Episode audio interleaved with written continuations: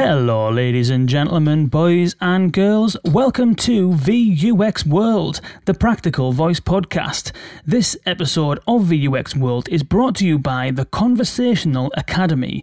I generally, this is genuine truth, I get asked all the time from people, where can I go to learn how to be a conversation designer? Or more specifically, where can I go to learn how to be a VUI designer, voice user interface designer?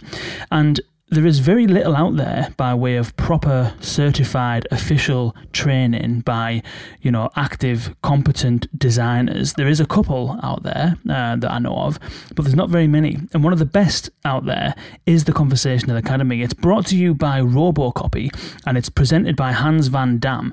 And we've had hans van dam on the podcast previously. He's a super smart guy absolutely incredibly knowledgeable. The course is really really well put together well delivered. It's all online so you don't have to worry about, you know, getting to a certain location at a certain time. Anybody across the globe can do this at their own pace, at their own time, and at their own convenience. It is well worth checking out. It takes you through the whole process of what it takes to be a conversation designer and trains you on every single aspect of conversation design. So whether you're looking to be a voice user interface designer or whether or not you're looking to be a chatbot designer, whether you're looking for some broad skills and a broad overview of what it takes to be a conversation designer. In fact, this is more than broad; it's, it's, it's incredibly detailed in the ins and outs and the complexities of it. It gets into supreme detail. It is definitely well worth checking out. If you're someone who's looking to move into this field, it's worth checking out. If you're already working in this field and you feel as though you could do with brushing up on your skills or to top your knowledge up and keep things current, then it's just as relevant for you as well. Check it out, the Conversational Academy. The link is in the show notes and it's also on the webpage if you're on the website. Do check it out. On today's podcast, we are joined by Elaine Lee, who is the principal product designer at Twilio. She's working on the Autopilot platform, which is Twilio's conversational uh, bot builder. You can build out any conversational experiences on there for Alexa and Google Assistant and even Facebook Messenger and chatbots and things like that. Uh, and it sounds like a really good tool. We get into some detail about the tool and, and how it works and how you can design and build conversational experiences in there. Uh, and we also talk about uh, some of Elaine's previous experience and current experience as well in terms of building trust with dialogue. You know, people, you know, go back a couple of years, and some people even right now don't necessarily trust chatbots to to be able to do the job that they're there for. Uh, so we talk about how we can build trust with people and, and, and build relationships through the art of crafting dialogue. It's an immense conversation. You're going to love it. Dustin is holding the reins for this one. This is Elaine Lee on VUX World. VUX World. VUX World. VUX World. VUX World. Branding with the big faces. I love listening to it. Kane Simms. Kane Simms. Kane Simms, the one and only. Britain's finest, Mr. Kane Simms. Dustin. Dustin. Dustin Coates. I like it when you guys are together and talking about boys. Without further ado, Welcome to the show. Great. Kane, how are you doing? This is going to be a really good one this week. Interesting, yeah, yeah. I'm, I'm absolutely fantastic, absolutely fantastic. This is an old colleague of yours we're speaking to today, Dustin. Yeah, yeah, that's one of the reasons why I'm really excited. Is uh, Elaine and I used to work together at General Assembly, and also really excited because where Elaine works now is a company that I've long admired, and uh, you know I think has been long admired in the tech space. I remember when I was first learning uh, programming and being able to tap a button and have text messages appear on my phone was pretty pretty magic. And so now seeing uh, Twilio branch out into that is is amazing, and looking forward to hearing what Elaine has to say about that and about so much more in conversation design. Fantastic. Well, without further ado, Elaine Lee, welcome to VUX World. Thank you so much. Thanks for having me. Yeah, and Dustin and I used to work together in New York at General Assembly. And I remember there was this one moment where I left a meeting and I never used the word submit again in my CTA. Do you remember this, Dustin? I don't remember that life changing moment of your. yeah. You never use the it word changed submit. the way I write. Yeah, yeah. What, how do you mean? Ex- what, do- what do you yeah, mean? do you want to explain this? Yeah, I actually got this from an old boss of mine uh, who he always told me that submit just sounded like what robots do. Uh, and with these CTAs, with these calls to action on on websites or whatever, you really want to be clear about the language that you're using and what the user is actually doing. Whereas otherwise, it's just like beep boop beep bop uh, submits form. So that's for call to actions on buttons and stuff like that. Yeah, and, and I suppose it might apply to, to conversational things as well. So maybe we can we can go full circle here and tie it all. yeah, word choices are definitely important. And even though I speak more like a robot in person, but through my designs and product, I'm trying to be less robotic, I guess. Yeah. And so, Elaine, you know, you when we worked together at General Assembly, you were not doing conversational design. You're doing something completely different. How did you get to where you are today? Yeah, so back in 2015, uh, when I moved from New York back to the Bay Area, I joined a really small startup, and we were working on a couple of different products. One of them was an office assistant bot. It was inside of Slack. And what we wanted to do was to help small teams automate their office. And Slack made perfect sense because that's where teams are. So we want to be where our users were. So that was the first launch of like me being into this space where I was doing a lot of work that I have never done before. Uh, what I was doing was like writing YAML scripts, simulating conversations, mapping out conversation flows. And it just was intimidating because I didn't know what I was doing. I was like, is this even design? But, you know, we were committed and we wanted to to do this. So I just went full force into the space and it kind of landed me at eBay building an AI first bot and then now at Twilio working on a platform for other people to build smart bots. What did e- what, what was eBay all about then? I didn't realize eBay were, were doing much in the sort of conversational space. What what was it that you were working on there? Yeah, so at eBay, I I was part of this new product development team, and I was there for about two and a half years or so, primarily just working on an AI shopping assistant. So uh, originally, it launched in Facebook Messenger. It was called eBay Shopbot, and then for the past year or so, uh, we were in Google Assistant, doing more of the voice space for shopping. And you mentioned that you're now at Twilio. What is Twilio all about? What is Twilio all about? Twilio does a lot of different things, but then we're primarily a communications company uh, building platforms for developers. And the product that I'm working on is called Autopilot. And essentially, it is a platform for people to build um, smart conversational bots that are voice or text based and uh, being able to deploy into different channels. And then does the autopilot then tie into all the other Twilio communications products? Yeah, there's definitely like uh, different products that you can use with Autopilot. For example, it's very easy for you to, as a developer or anyone building on the platform, to buy a number, a Twilio number, and hook it up to your bot that you're building inside of Autopilot.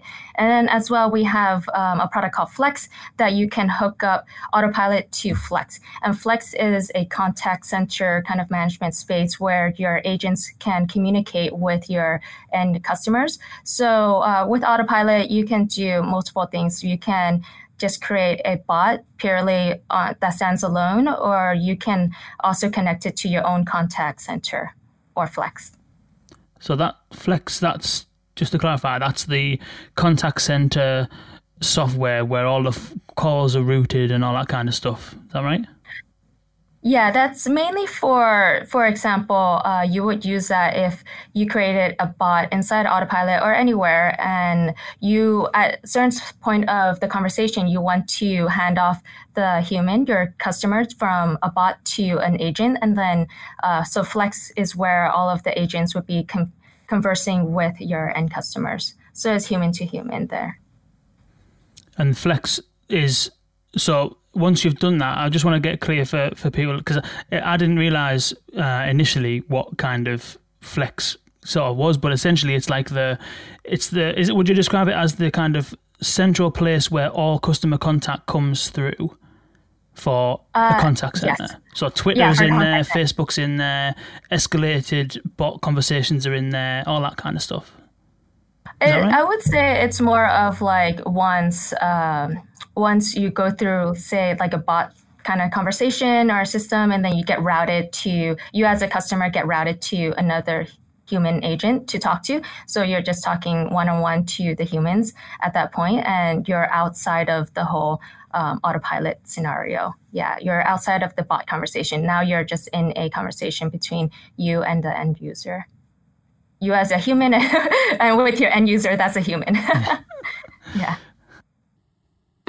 And so, who is the core customer of Twilio and of Autopilot? Yeah, for Twilio in general, uh, our customers are developers, and for Autopilot and for myself, like the definition of a developer is pretty wide. Like it spans different roles and expertise level, and different types of developers, from independent developers to enterprise developers. And I guess like for myself, like as a designer, I hope to be building a platform that empowers just anyone to build an assistant uh, with Autopilot at Twilio. And uh, this is actually kind of interesting because I'm also curious of both of your definitions of what a developer is.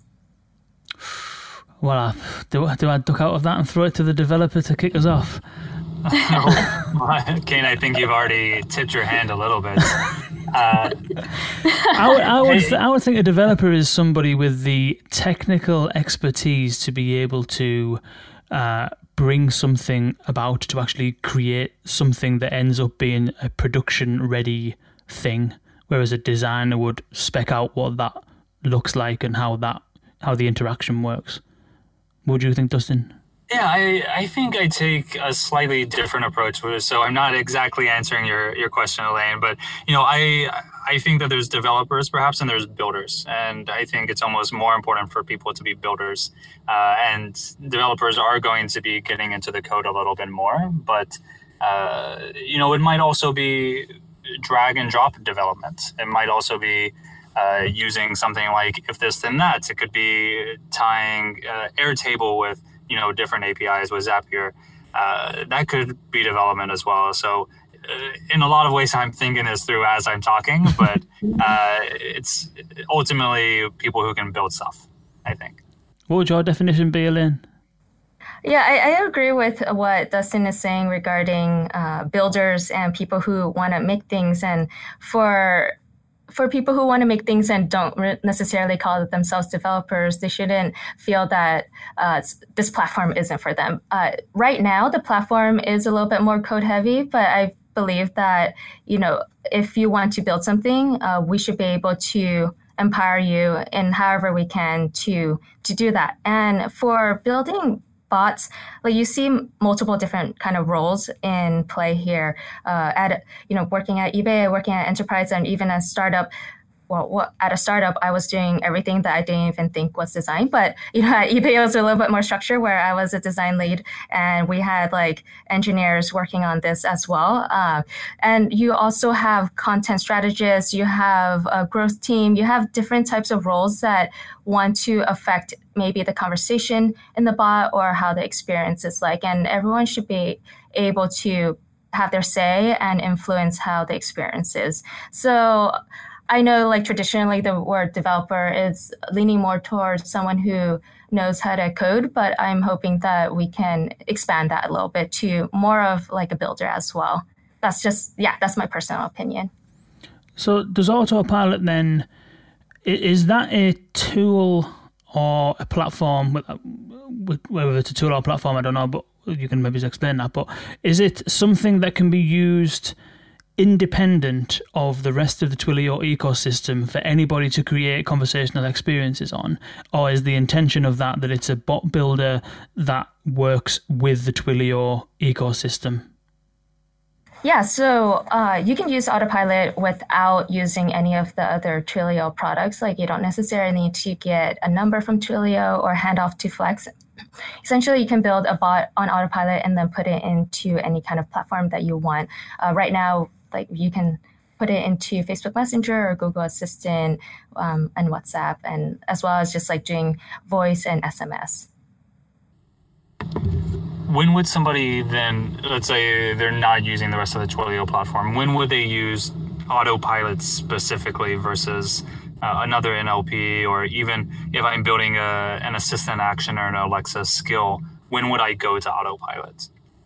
Yeah, I think the main purpose of uh, someone coming to autopilot is being able to build the product, build your experience once, and then being able to deploy it into a couple different channels that you want. And Autopilot is in beta right now, so it's still a pretty young product, but uh, it'll be a little bit more robust throughout the year and to come. Yeah. And are you are you working on the autopilot product as in your role is to design and work to build out autopilot as a product or are you working within autopilot creating conversational experiences for Twilio clients? Mm, great question. Right now, I am primarily working on building out the platform so that people can build bots on top of it. Yeah.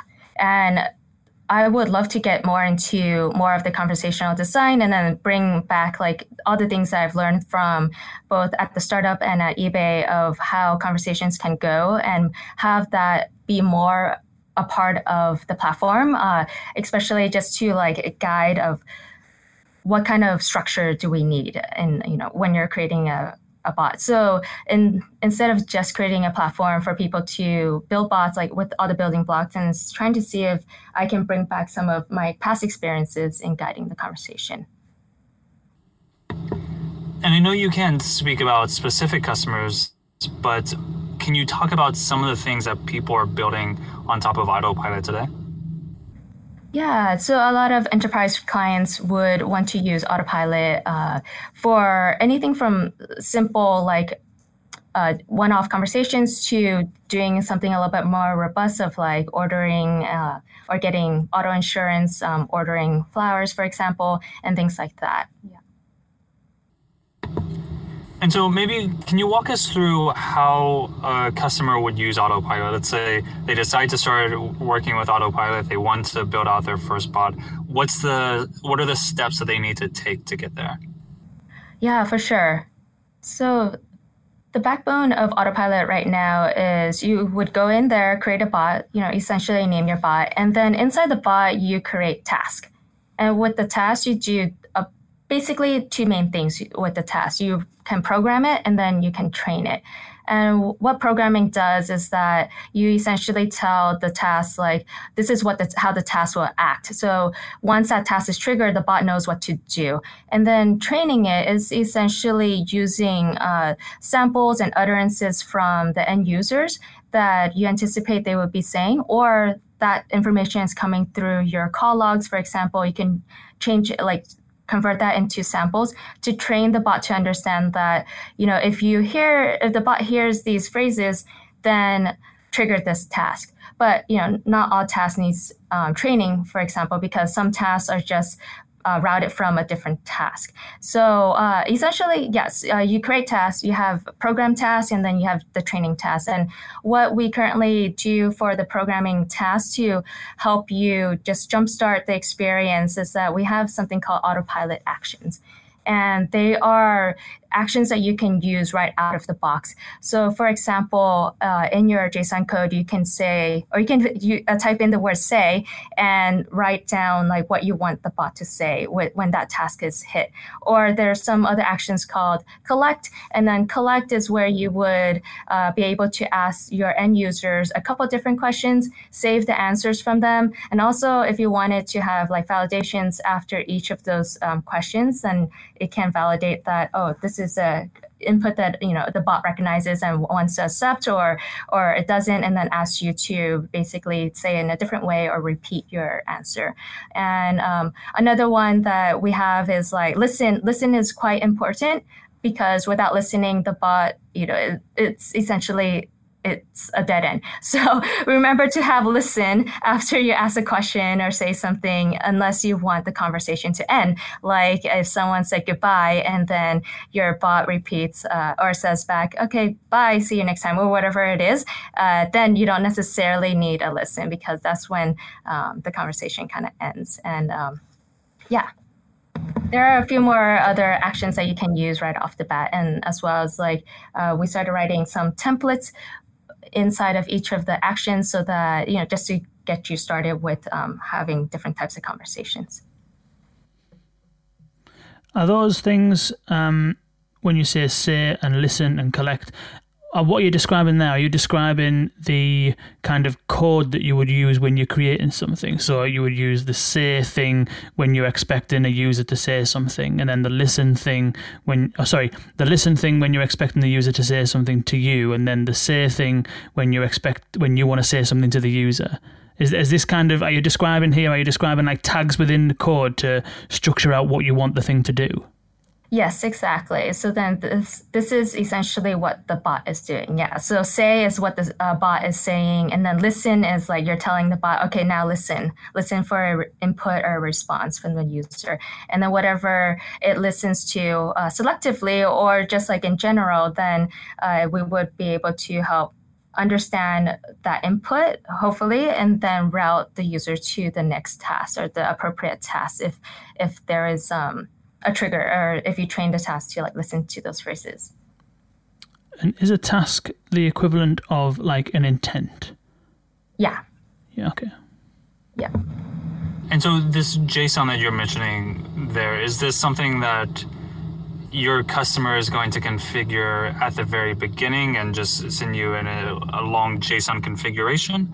Or is this something that they need to code up and send back and forth uh, to Twilio on an event driven basis?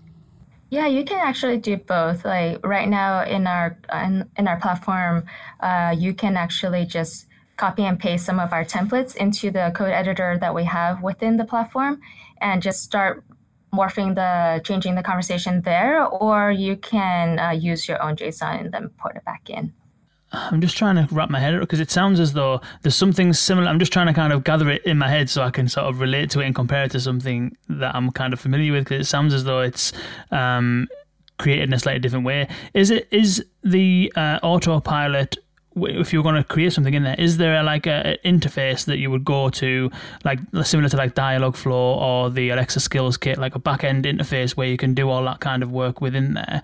Or is it a case of having to kind of code up JSON files and, and upload them onto a server or something like that? Is, is there kind of like an interface where you can go to to create stuff? Yes, for sure. Yeah, the the whole idea is that you come to um, Twilio on and use the autopilot uh, interface inside of Twilio's platform, and you can do everything in there. You don't necessarily need to uh, leave Twilio to do code on your own and then port it back in, but you can if you want to. But the idea is that you would just build the bot within the interface. Yeah, and then what skill level? You you talked a little bit about this earlier, but uh, how much do people need to know about natural language processing or even conversational best practices today to start using autopilot or are there tools that twilio provides to make it easier for someone who isn't as familiar yeah, currently, currently uh, our documentation has like basically the whole steps of how you would be able to uh, build a bot on the platform. And like I kind of mentioned, Autopilot is a pretty young product. It's in beta, so then we're doing a lot of like iterations and new improvements to it. So uh, my idea right now is that you know this is a little bit more heavier on the code side, but um, we are trying to give the users like more features for them to be able to build things without digging too much into the documentation or really understanding how natural language processing works um, on their own. So you'll be seeing a lot more improvements where there's a lot more guidance and understanding uh, for for anyone of any kind of expertise level in development to be able to use the platform. And these thing the the actions that you'd mentioned, the the say, listen, collect, hand off, and remember, are those is it a case of that's what the platform provides and you can swap and change and use those to your heart's content and and that, and that's you, you get what you're given? Or is it that you mentioned that you know it's a bit code heavy is it a case of you being able to through doing a bit of development and some coding build other functionality or capability into it or do you do you, do you have to use one of those five um, actions at the moment at the moment like we offer these actions for you to use but then you're able to like uh, build it however you want as well. But like the idea of these actions so that you don't have to build them yourself. Like you can just use a listen, uh, the listen tag, and you don't need to uh, worry about like if the bot is actually listening or not. Yeah. And with those the training part, you said there was a task then a training. The training is that um, you mentioned about creating kind of utterances and all that kind of stuff. Is that what you need to do? Is similar to creating an action or a skill? You need to provide, you know, as many kind of sample utterances as you possibly can. Uh, is that what the training part is? Just coming up with all of those sample utterances and, and running that through autopilot. Yeah, exactly. So the training would uh, encompasses like two sides. Like one would be all the sample ut- utterances that you mentioned, and then also something we call fields, which are also equivalent to what you might hear of like slots, for example.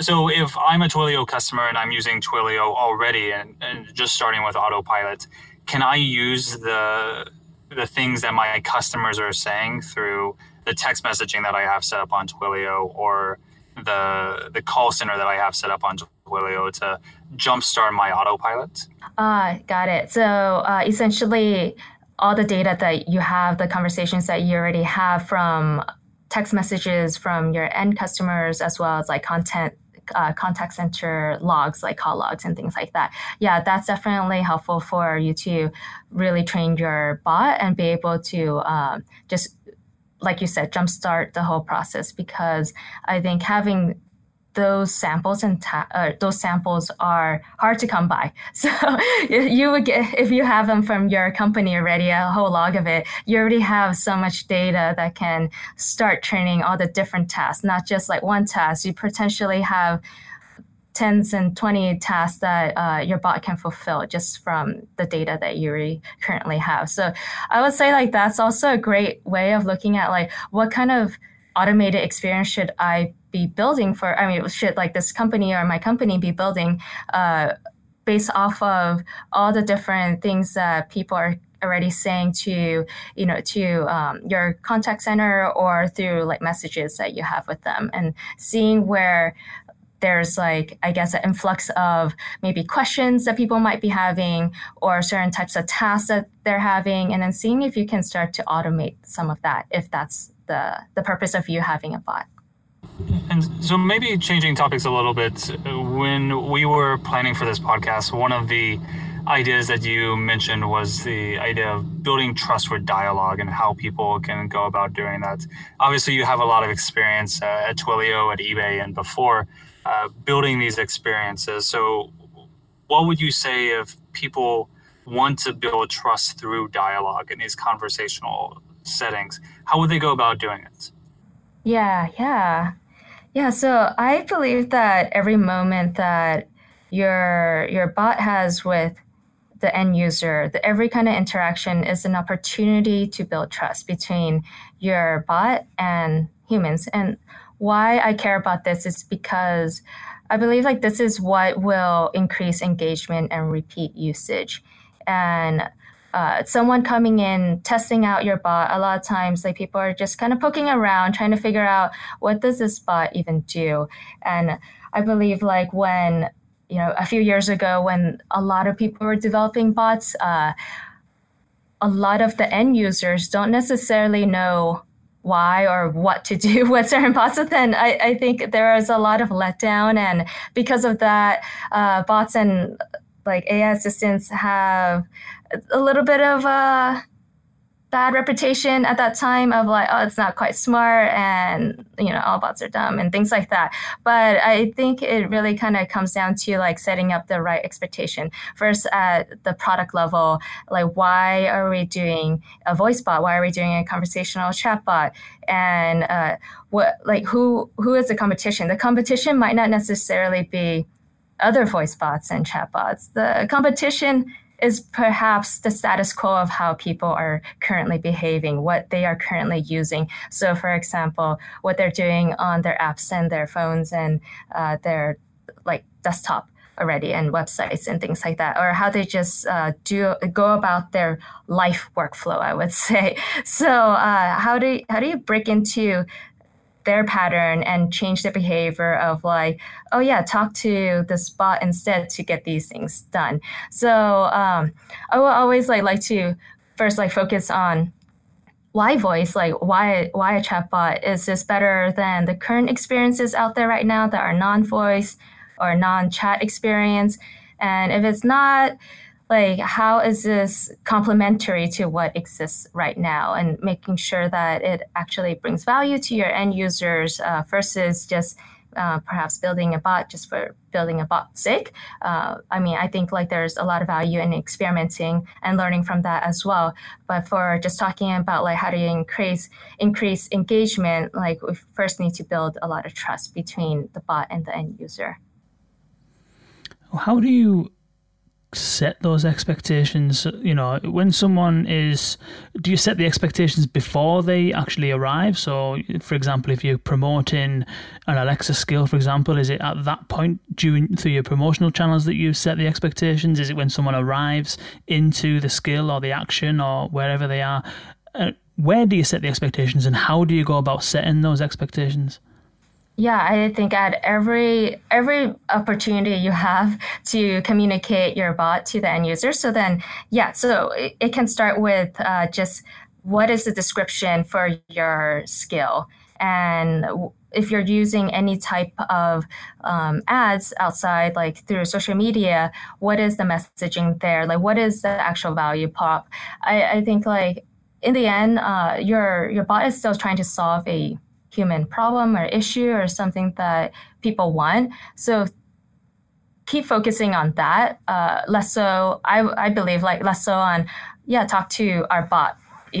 like let's focus on on the technical bot aspect of it but then more of like thinking of uh, just like any kind of advertising of like uh, what are the human problems that we can solve like so starting with that and just kind of being pretty transparent of what you your you can offer as a business uh, through this channel. So, for example, if you're an e-commerce uh, company, but then your bot can only handle a certain vertical, uh, stick to that vertical and find customers that you know, are interested in that vertical, and then build your experience out where it is uh, as you know clean and simple and create this quote happy path as possible, getting people through uh, the conversion funnel, and then build that out to test out how that is before expanding to other verticals, for example.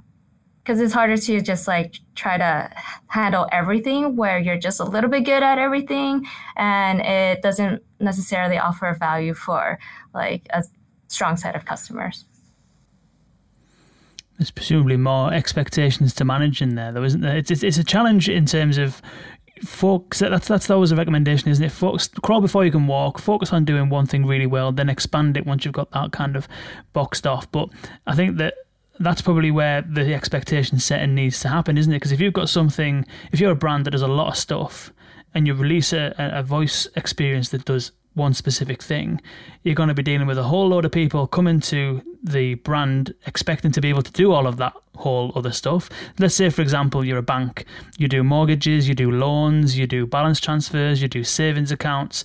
But the skill or the action or the voice experience or the bot that you've created will only allow people to check the balance and transfer money.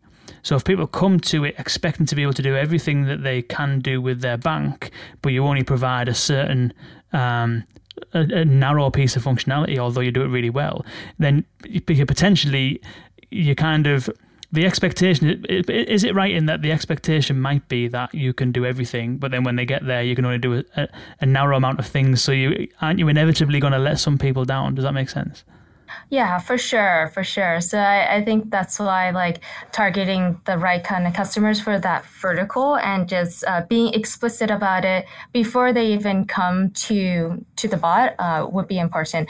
And then, but then also some people would have just like kind of dug around and heard about your bot, uh, expecting that it can do a lot of different things because it's like a household name, and when it uh, invokes your your bot say like it's like hey google let me talk to this like sneaker bot or whatever it is uh, in this moment of say the greeting i mean i like to break it down into a couple different moments. Like i have uh, five moments starting with greeting is a moment number one and that's where you can first like set the right expectation of the bot's capability and basically the rules of engagement of like okay this is what m- me as a bot can do really well and uh, do you want to move forward with this kind of experience? And basically having like small steps to guide the users from uh, the top of the funnel to the bottom yeah. So yeah i, I would say like uh, the five moments I kind of list out would be moment number one would be greeting, two would be listening, three would be echo back, four is like response results, and then five would be the errors and fallbacks and reprompts are all the moments that uh, you can start building trust between the bot and the end user. And can you tell us a little more about those? Uh, the greeting you just mentioned is this was what I can do, uh, and, and building the trust there. What are listening, echo back, and uh, maybe start off with the listening, and we can just go through them because they sound really interesting here.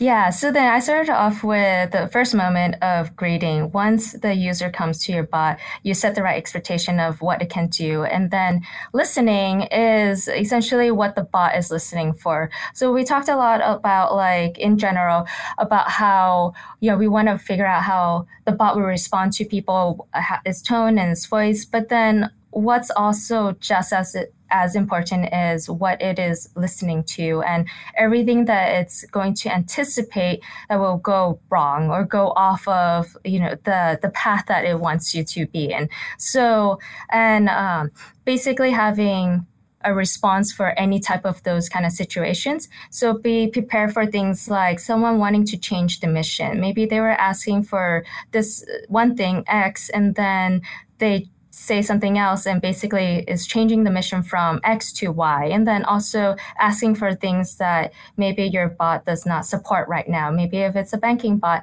uh, it, it can only check your balances, but you want it to pay your credit card and uh, be able to anticipate that people might ask you for these things that because uh, by nature of like you being a banking bot, you should be able to um, let me pay my credit card. And then but you know if someone asks for that and you don't support that yet be able to respond to that and give them a way to that path still offer them value.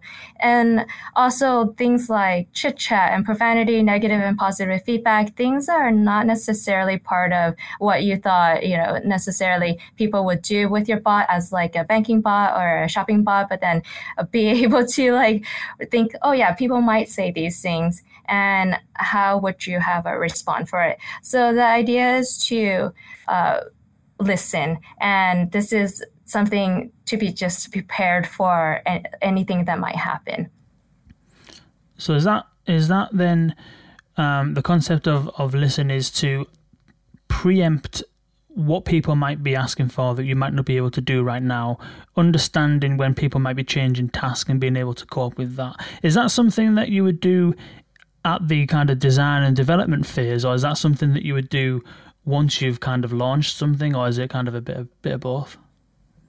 Yeah, I, I guess it kind of depends on uh, how fast you want to launch your product and put it out there. Because like when I was working at a startup, so we were just literally just learning as things come through. Uh, at eBay at a bigger company, I had a little bit more resource and time for me to actually map out all of this. But I didn't really mentally think about all of this until I actually had the experience as uh, at the startup where I was, you know, all of us humans were essentially agents behind the bot and we were seeing conversations come through. We were tackling conversations. So with that experience, I know that sometimes people would change missions. I know that they were asked for things that we actually don't want to give them or, or can't support. And then I know of like, yeah, they're going to want to have chit chat and we're like, oh, well, we are here to, you know, automate your office, not necessarily to have like a friendly conversation about anything random. So I've seen some of these scenarios and i kind of gave me an insight of like, okay, remember to plan out, anticipate for these buckets of conversation, and how would we dire- redirect the conversation to, uh, to, to what your bot offers? So, for example, going back to the banking situation, if that's the value of the bot, like how do we redirect the conversation back to uh, what the bot is good at, which is like perhaps checking your balance. And then uh, the echo back step. What is this? Yeah, so echo back. So after you, uh, as a bot, says something to the user, and then the user says something, um, echo back is essentially trying to acknowledge that it heard what the user said. So not just like a generic acknowledge, like okay, but then more so of like repeating back maybe a couple of the key elements that the user said uh, just to show that you were listening, but it also kind of helps them think of like, oh, did the bot actually heard me correctly? And then with the echo back uh, follows the the fourth moment that I was mentioning is like say response and results. So echo back and also in the response, uh, they're all about trying to give transparency into why the bot is now going to respond with what it is going to say or what it's going to offer you. So uh, it's essentially giving you reasons why you should trust the results. Um, so, for example, of a shopping bot, maybe you ask for something like uh, a pair of, uh, let me see, Nike Blazer mid 77. And the bot might respond with, okay, there are three colors for Nike Blazer mid 77, basically echoing back uh, what you said. And it says, like, uh, red, green, and blue. Um, which color are you looking for? And essentially, uh, maybe I might say, it doesn't matter. And then the bot can say, okay, I've looked through 48 results and the best price is $110 for the habanero red version. Want me to check if this is in your size?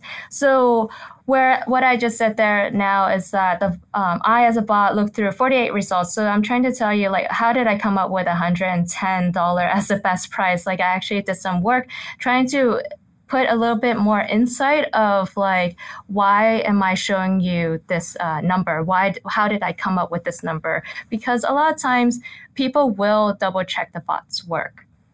They would do it just to see if they can even trust the results that are coming back and uh, and then once they check that on their own then they realize that okay i can trust what the bot is saying. So hopefully eventually that will build the trust between the bot and the human and then the human does not necessarily need to go and do that work on themselves it sounds as though people might not necessarily be trusting these bots a great deal. Is that is that the vibe that you that you get from the work that you've done? Is that people don't don't always trust uh, the information that they're getting through through these things?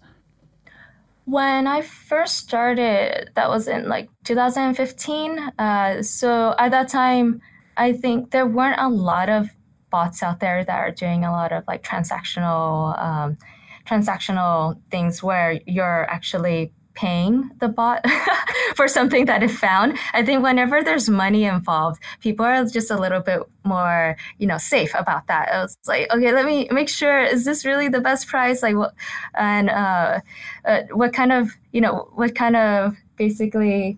Uh, fine lines are there? Are there like extra fees and things like that? So uh, we can, you know, we saw information coming through. Like I'll just use the example of when I was at the startup, people were asking, like, what's the catch here? Like, why are you like doing this work for me? Do I need to pay a subscription? Is there like an extra fee at the end, etc.? And there wasn't, but like they wanted to see if uh, what what we were coming back with them is it's like you know if there's like an extra cost or if it's the same cost as if they did the work themselves. And uh, so from that kind of insight like we kind of knew that you know people aren't just going to trust necessarily at that time like what you're telling uh, what you know bots are telling them like yeah you should buy this. I was like why should i buy this? Like how do i know that you know you actually did the work for me? I think like this is already pretty far down the funnel of you know from the greeting all the way to like the results and then because it's like probably another step before you would purchase the item. So then that's usually the step in any kind of purchase flow you know even if you're doing the work yourselves online you're trying to think like oh should i buy this or not? And uh, let me look for a promo code. You're, you're gonna check your own work too make sure like you yourself found the best price. So uh, so yeah, like if the bot can be a little bit more transparent to tell you like why did I give you this um, offer? Why did I give you this result? Uh, then it would slowly build some more trust. In your experience, is there more trust given to these bots when you know you've worked in startups, you've worked at very very large companies? Uh, has there been more trust when it's the large company versus the startup? Is there more trust today now that conversational is more mainstream than it was when you were first doing this in 2015, or has it stayed pretty static over the time?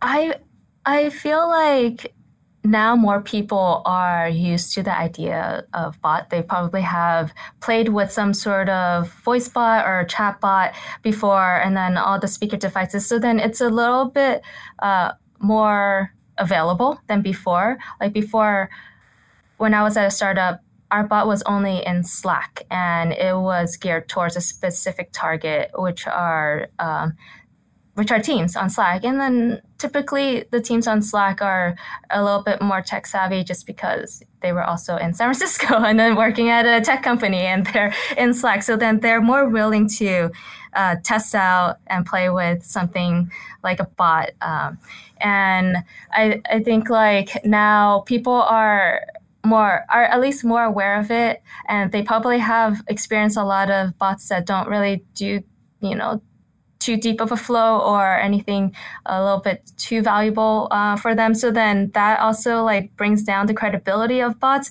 But this is where that's why I feel like uh, every single little baby step to build the trust back up would be crucial. And I don't necessarily have too much insight on you know if um, if the work at a startup versus the work at a big corporate company increase the probability of someone converting or using. But what I did see is that uh, through both of those experiences is what I was kind of mentioning of trying to build trust at every single moment that you can. And um, because at, when we were working on the office assistant bot, we started seeing repeat engagement. Uh, it was absolutely after people checked our work. It was like, why, why are you offering me this? Like, why are you finding, you know, basically doing the work for me? What is the catch? And once they realized, like, yeah, the the price that we're giving them is the same price that they would find themselves, then they started trusting like um, the way that we were operating. But I would also say that uh, the difference also is an office assistant bot versus the eBay shopping bot it's quite different because for eBay, people are shopping for personal items a lot of the times. And personal items are really hard to to shop for, even if like as a person looking on a site. But if you're shopping for an office, there's a little bit more of like a general um, okay on like yeah, you're shopping for 40 people, 50 people. So you don't necessarily need every single person's buy in before purchasing something for the office. So there's also a difference of like something that's a little bit more of a commodity or repeat purchases and something that is like quite personal where you might dig a little bit deeper. There's obviously, there's also, um, you know that's that's building trust in a in a commerce setting, but also even trusting the information that, that's been provided. You know, I think that's what your your example just then of, you know, excuse me, here's some trainers I've found by using the information that you've given and then making some assumptions, and here's how I've worked it out, and here's the best trainers. Uh, uh I'm a, you know, Alexa and Google Assistant do something very similar, even just with a simple search. They'll say something like, "Here's something from Wikipedia." So they'll give you the source to kind of establish where they've found the information from. And then you know it's almost like framing the next thing they're going to say. So it's like here's something from wikipedia. You know wikipedia. You trust wikipedia. So what i'm about to say you can trust and you can rely on sort of thing. Mm-hmm. Exactly. Yeah. So i think we do we have one more step left for that process? Yeah my last one is uh, just moment number five is just errors, fallbacks, and reprompts. And then there are, uh, we kind of touched on this a little bit. I mean, there are two types of errors. I would like to bucket them into. Uh, one would be like bot errors, and how does it respond to what it doesn't know, as well as like what it, you know, what it doesn't support, and also what it wants to ignore. Sometimes I do think that it is okay to ignore things if like there's like potential abuse or anything like that. Uh, I feel like, yeah, moments of pauses and, and, ignoring certain types of conversation is okay. Just like any humans might want to like ignore a bully that's like bugging them. So, uh, so there's like bot errors and then also human errors. So, uh, human errors could be anything like um, the bot didn't do anything necessarily erroneous or wrong, but then maybe I, as a human, I just didn't hear uh, what the bot just said because I maybe I moved away from the space or there was a loud truck coming by. So I basically didn't hear. So I might say back to the bot's like, sorry, uh, can you repeat that? I, I didn't hear what you said. And then remembering to write in um, uh, training and conversations of like, okay, the bot needs to recognize that someone might not actually hear what I just said and want me to repeat it, and be sure to be able to answer that. Otherwise, then you know you you kind of just lost the person there when you were doing so well, and you just lost the person there. Yeah. Great. Uh, anything else uh, on your side, Kane? I don't think so. No, this has been this has been absolutely unbelievable. Is there anything from your side, Elaine? Anything we haven't touched on? Any other things that uh, that you think would be interesting? Yeah, I think this is this is absolutely like fun, and I'm also curious of like what you've seen in your work of like how do people or how do bots like build trust between uh, itself and end users, or any of your thoughts around that? What do you think, Kane?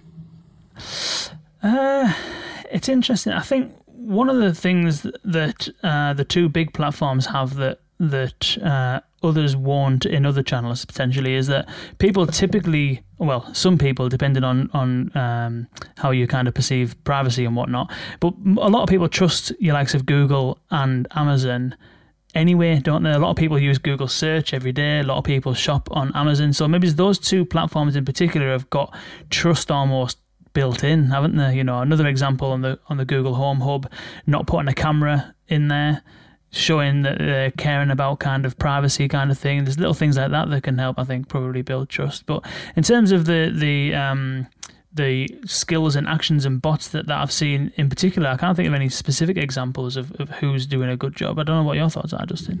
It's funny that you mentioned that people trust uh, Amazon and Google because, uh, you know, uh, Elaine, you might be saying this that people are coming to Twilio. You know, I see this in my day job. Uh, people in companies are afraid of Google and Amazon. Uh, you've got Walmart, for example, is partnering with Google because they're afraid of Amazon. Uh, lots of people are afraid of Amazon because they just move into everything. Uh, so maybe the end users are certainly trustful of these these platforms, but the companies certainly seem to be scared. And I think ultimately, in my opinion, or in my experience at least, how you know bot builders develop trust is by being really good at it. Uh, if you can serve the user's needs, ultimately, that's where the trust is going to come from. It could be you know a, a, dry response there could be no personality it could be just uh, you know no recorded audio we've talked about recorded audio is interesting but at the end of the day if you can't connect me with what I'm looking for or connect me with what I want, then the trust is going to go away. Go away. If you can connect me with it, I, am willing to use a command line to to do a lot of stuff, and that's not going to be a great experience. But it connects me with what I want, and that I think that ultimately is what anybody needs to do.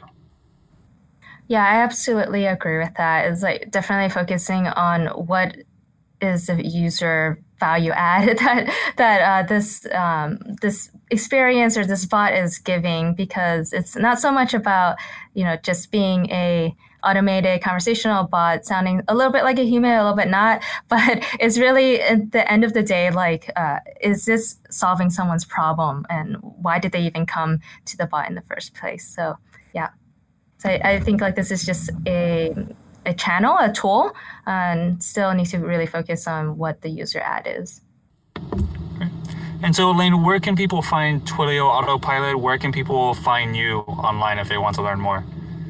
Yeah, you can find Twilio Autopilot through just our Twilio site, and uh, there will be a little bot icon that you can find Autopilot. And for myself, like you can definitely find me on LinkedIn, and I wrote some pieces in the past on Medium regarding just me designing in the space, and there's a little bit more insight in there as well. Thank you so much, Elaine, for joining us today. It's it's really been a blast. Yeah, thank you so much, Dustin and Kane. That was Elaine Lee of Twilio. Sounds like a really good platform, Autopilot. I wasn't, I wasn't aware going into the conversation that Autopilot could be used as a complete standalone tool to build conversational experiences in. I kind of I thought it was part of the Twilio ecosystem, and you had to have the other Twilio products to be able to get any benefit out of it. But that's not the case. So you can use that as a tool to build conversational experiences in. So go ahead and check that out. It sounds sounds really simple to be fair. I know Elaine mentioned there's a lot of you know coding involved at the moment, very code heavy right now. But um, it sounds as though the building blocks are there to create something that, that you know anybody can use with uh, without the real need for coding. I mean, the, the actions sound fairly straightforward. You know, the say, listen, collect, hand off, and remember. It sounds as though the the framework is. Uh, simple enough to be easy to understand, but flexible enough to be able to create something fairly, fairly advanced. Um, so yeah, sounds really good. And also, you know, I, I, like the fact that, that Elaine is approaching conversation design and dialogue design from a point of view of building trust. And you know, that is one thing that uh, I mean, Dustin hit the nail on the head where he said that um, from a company perspective, some companies are not necessarily trusting of Google and Amazon. Uh, some customers aren't even, to be honest. You know, you know, people uh, privacy is very kind of a hot topic right now, and, and I think building trust throughout the voice ecosystem and throughout the conversational ecosystem is, is hugely important. So, great tips there for, for how you can do that from setting expectations uh, within your greeting and within your marketing to listening uh, properly uh, to be able to understand when people are trying to switch tasks and change the mission and, and listening out for stuff that you can't support and anticipating what people might want to do that you might not necessarily be able to cater for right then and, and getting the conversation back on track. Uh, echoing back. So that's it's almost, almost like convers- it's almost like confirmations rather isn't it confirming that you've heard the right thing, confirming that you are just about to perform the right task. And then within your response, you can use things to build trust within your responses in a similar way that, that Google and Amazon do when they say, here's something I found from uh, Wikipedia or from Recipedia or whatever. You can do the exact same thing by showing a little bit of your work in, in the response to your user. And finally, looking at error recovery, um, being able to bring things back from an error and recover properly, you know, allows you to allows you to build trust. Um, and I think also Dustin was absolutely spot on towards the end of that in terms of other things that, that help build trust with conversational experiences, and more importantly than anything else, possibly is is just delivering on what you're supposed to do, doing your job, providing that utility, getting the job done. Um, and if you do that, you build trust. Do that over time and you sustain that trust. Thank you so much, Elaine, for joining us. That was an immense conversation. Thank you, Dustin, for leading on this one. And thank you all for listening. Until next time, see you later.